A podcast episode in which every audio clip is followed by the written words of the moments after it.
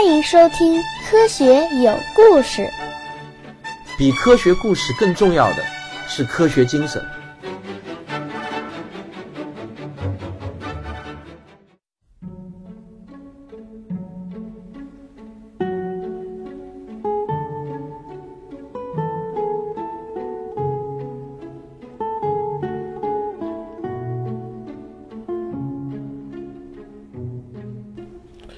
亲爱的听众朋友们，你们好。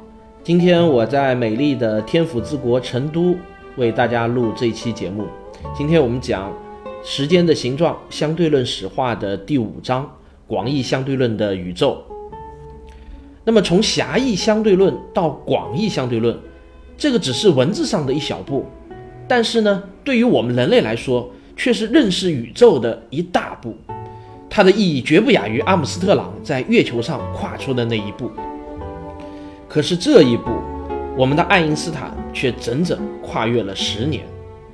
当他在一九一五年最终完成广义相对论的所有内容后，爱因斯坦自己在他的文集中是这么写到的：“啊，让我好好休息一阵子吧，我实在是太累了。”他是应该好好的休息一下。如果说狭义相对论是爱因斯坦及各门各派武功之大成的话，那么广义相对论绝对是爱因斯坦傲视天下的独门秘技。呃，要把这个广义相对论给他讲清楚啊，确实不是一件容易的事情，比较复杂。那么我们得从头来，你听我一点一点的给你讲。其实呢，当狭义相对论发表的时候啊，除了爱因斯坦以外，已经有很多学者触摸到了狭义相对论的边缘。我们前面提到过。洛伦兹与相对论只有一步之遥。另外呢，还有一位法国的数学家叫庞加莱啊，他也很出名。如果你听卓老板的节目的话，卓老板有一期节目是专门讲庞加莱的。这个庞加莱呢，已经正确的阐述了相对性原理，并且呢，他推测真空中的光速可能是一个常数。此外，还有与爱因斯坦同时代的奥地利物理学家马赫率先向牛顿的绝对时空观提出了挑战。他坚定地认为不存在绝对空间和绝对运动。那么可惜，在相对论发表后呢，庞加莱和马赫却一直表示反对啊，这个也挺奇怪的。那么可以这么认为啊，在一九零五年前后，狭义相对论在当时的整个物理界来说呢，已经是呼之欲出了。即使没有爱因斯坦，不超过五年，也一定会有别的斯坦发表狭义相对论。但广义相对论就不同了。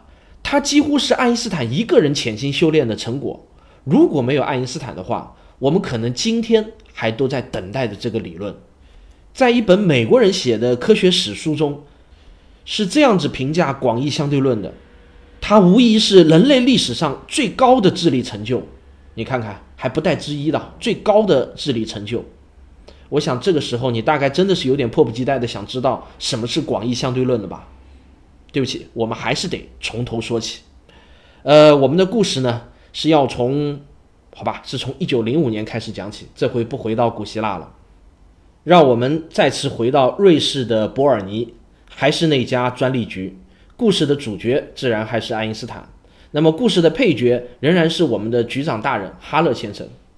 话说，爱因斯坦申请二级专利员被驳回后，就一直对局长有些耿耿于怀，他有些不服气。我自己已经凭借着这个分子大小的新测定法，顺利取得了博士学位。啊，顺便提一下，这篇论文也是奇迹年五篇论文中的第二篇。根据后人统计，爱因斯坦一生的所有论文中，这篇论文被引用的最多。可是我这么牛逼的论文都发表了，连二级专利员的申请都批不下来，这也太不尊重人才了吧？此处不留爷，自有留爷处。爱因斯坦就这么想啊。于是呢。他就偷偷摸摸的去申请伯尔尼大学的物理系讲师，准备跳槽。谁知道呢？他这个申请却又被拒绝了。再讲句题外话，这个爱因斯坦呢，其实孜孜不倦的申请了三年，终于到一九零八年的时候呢，就获得了一个编外讲师的职位。那么既然大学讲师当不成，爱因斯坦又试着去申请苏黎世中学的教师职位，没想到呢，还是被拒绝了。就这么着，他只好继续干着专利员的工作。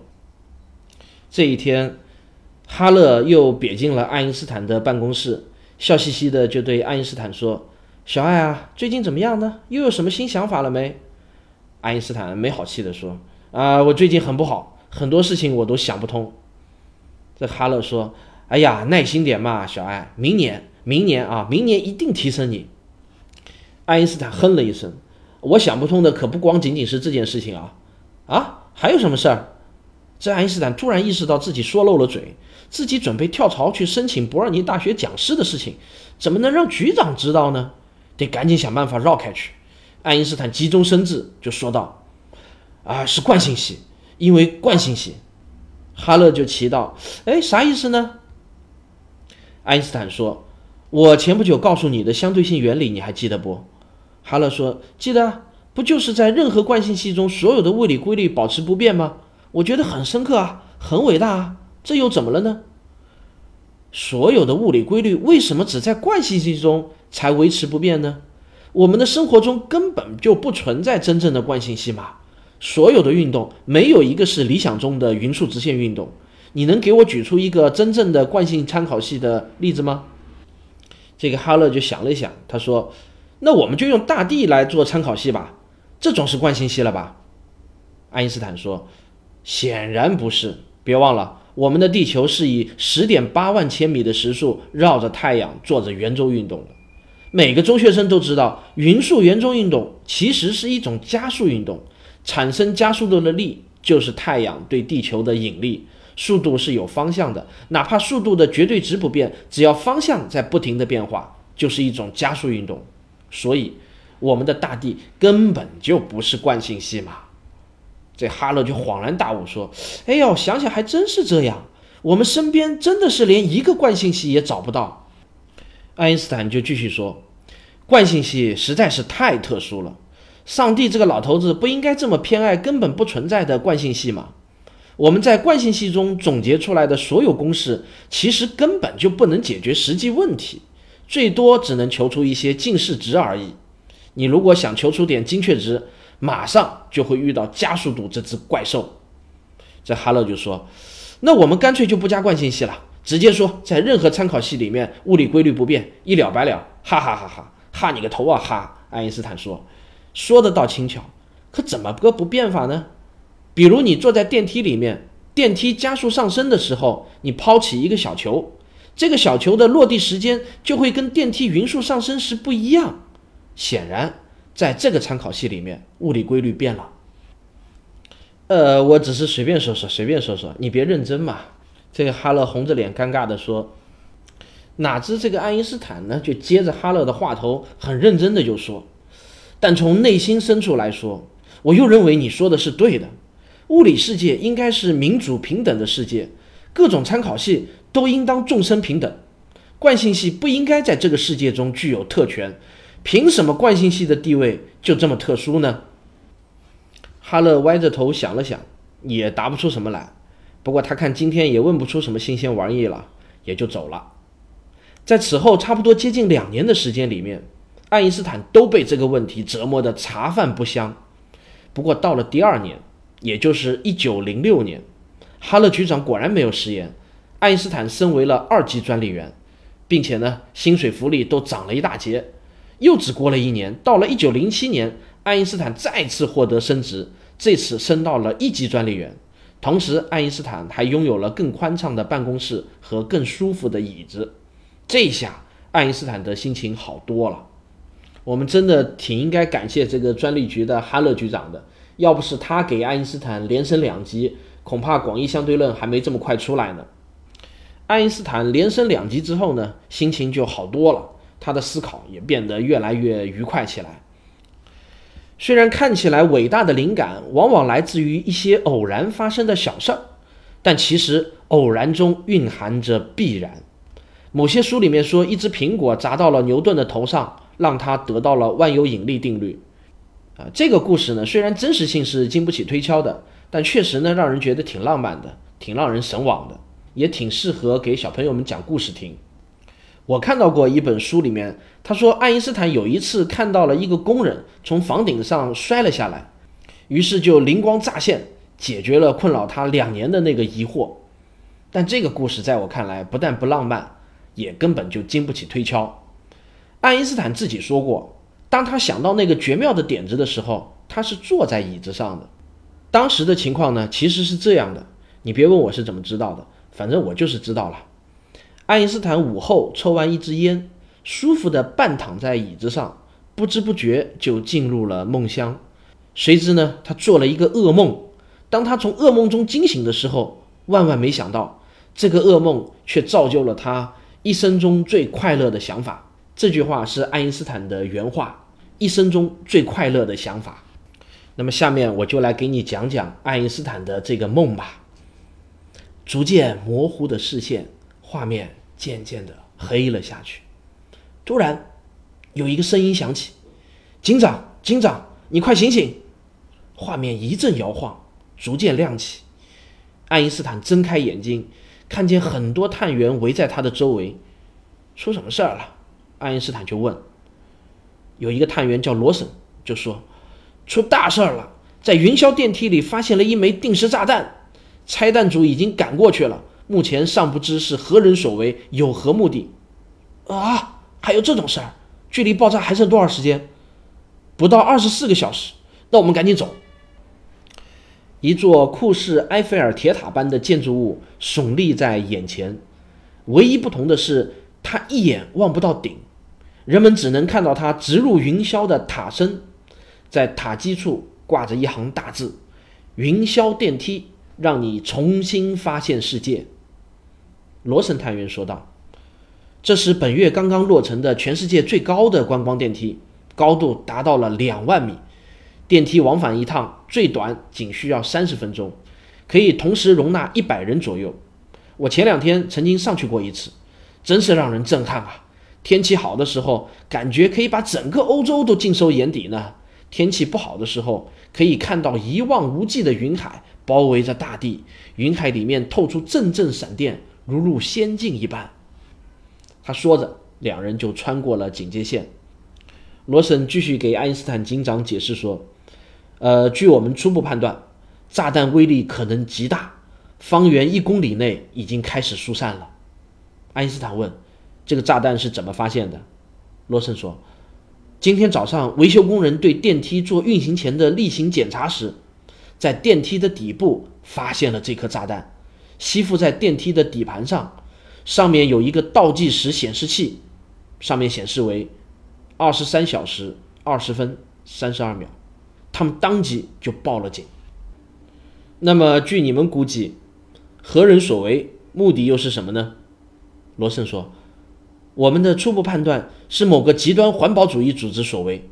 环保组织一直反对云霄电梯这个工程浩大的项目，但目前尚没有接到任何组织或个人声称对此事负责。”说着，两人就走到了电梯跟前，通过一个楼梯下去，进入一个检修通道。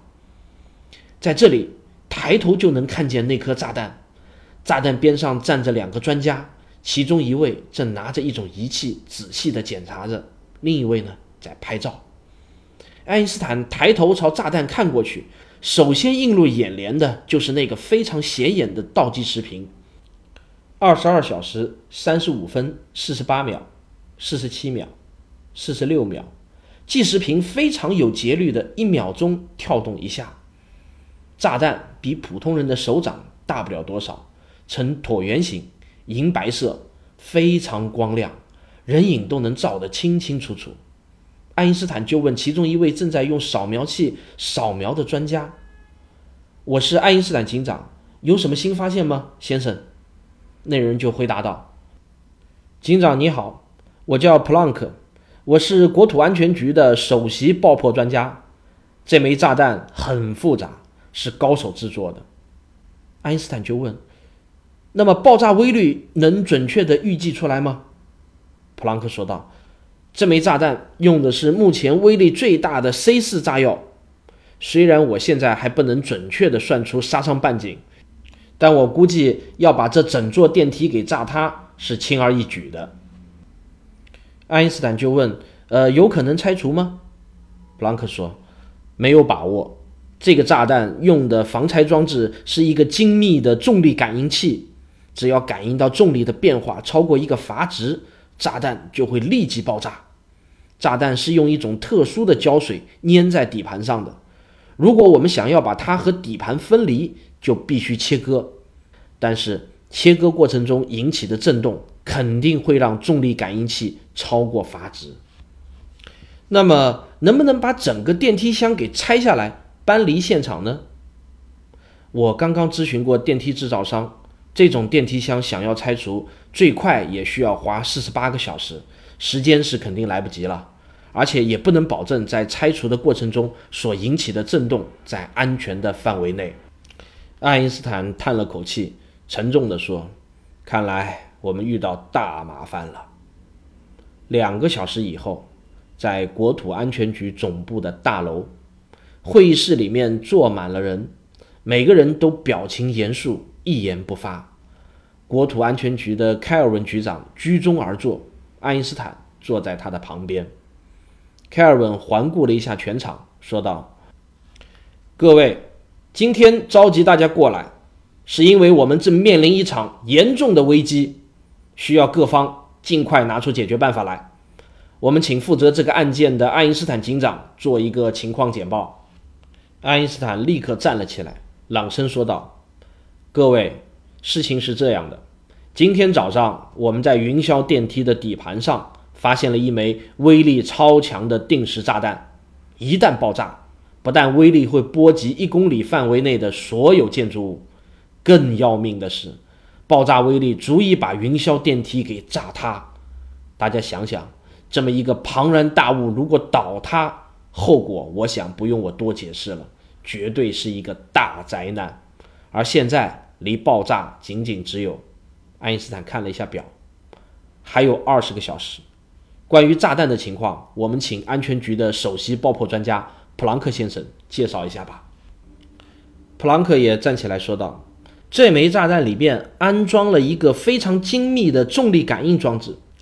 我这里说的重力是重力加速度，不是指的重量。这一点请大家记住。它只要发现重力稍有变化，立即就会爆炸。目前我们还在想办法拆除它，但是情况不容乐观。”我们必须要做好无法在爆炸前拆除的准备。凯尔文就说道：“情况大家都了解了，请大家各抒己见，拿出办法来。”消防局长这时候就说：“呃，我的意见是让电梯开上去，万一拆不掉，就直接让它在顶上炸掉，这样受损的范围就很有限。”爱因斯坦在心里暗骂了一声“文盲”，对消防局长说：“这是不行的。”电梯离地面越高，重力就越小。您不会连牛顿的万有引力定律都忘了吧？在上升的过程中，重力感应器就会感应到重力的变化，炸弹就会立即爆炸。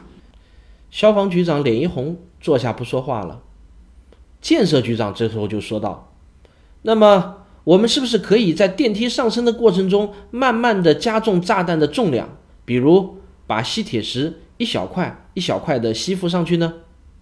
在爱因斯坦有点没好气地说：“注意，重力感应器感应的是自身重力的变化，也就是重力加速度的变化，它可不是整个炸弹的重量。往炸弹上加东西，根本就不可能改变重力感应器自身感受到的重力加速度。”普朗克这时候就站起来补充说：“我补充一下啊。”其实根本就不用等到电梯升到半空，只要电梯一启动，炸弹就炸了。因为电梯启动的时候必然会产生一个加速度，这个加速度会让重力感应器感受到一个如同重力增加的力。我们坐过电梯的人都知道，当电梯往上升的时候，我们会感觉自己变重了，就是这个道理。原本安静的会议室现在开始出现了一些骚动，大家纷纷交头接耳。但一时谁也拿不出好主意。爱因斯坦则低头在沉思。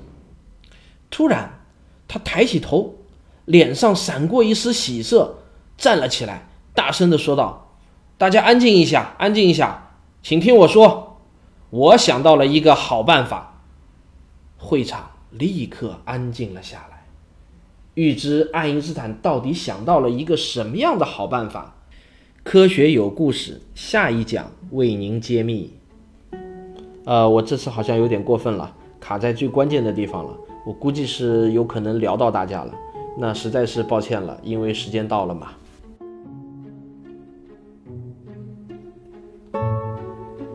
我是卓老板，我是吴婷婷，我是汪杰，我们是科学声音。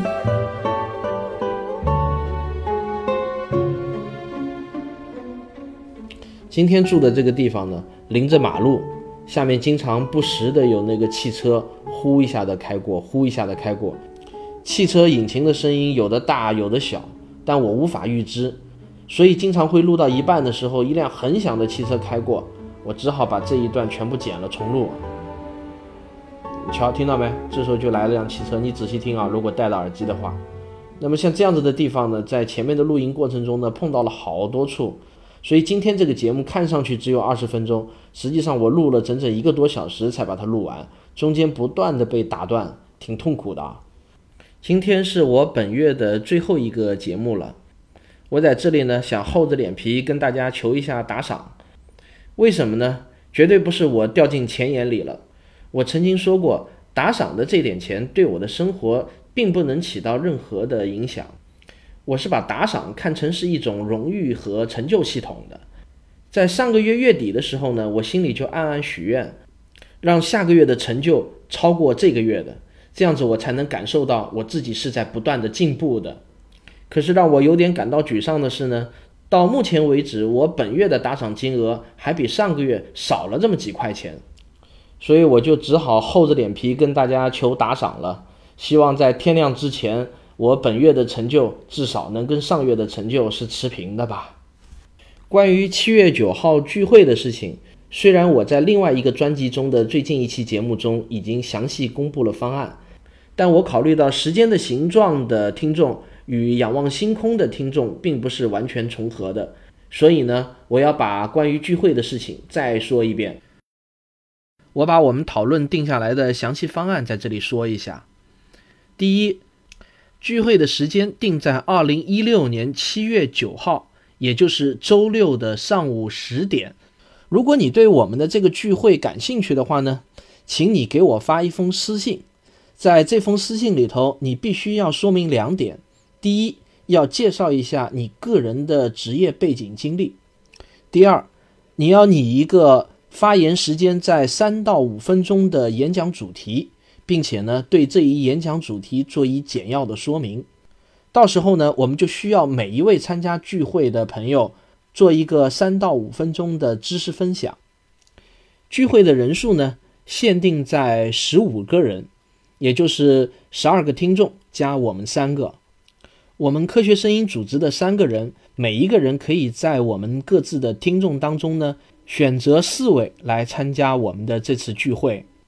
至于为什么要限定人数，在之前的节目中呢，我已经解释过了。这绝对不是我们三个人矫情或者高看自己什么的，确确实实是照顾不过来，人多了我们无力组织大型的聚会。聚会的地点会放在北京市相对于市中心的一个类似于茶室包间这样子的地方。呃，届时如果你被我们选中的话呢？我们会用私信的方式通知你具体的地点。最后一点就是聚会的费用是每个人先交一百元，最后多退少补。好了，那么从现在开始呢，呃，你们如果感兴趣的话呢，就可以给我们三个人各自写私信了。报名截止时间是二零一六年七月三日中午十二点整。啊，我忍不住要八卦一下啊，呃，我们的吴金平老师还没有女朋友啊，什么意思？你们懂的啊。不好意思啊，我忘了说最重要的一件事情了。因为我的节目不光不仅仅是在喜马拉雅网络电台上播出，而且呢，在很多的网络电台上都有播出。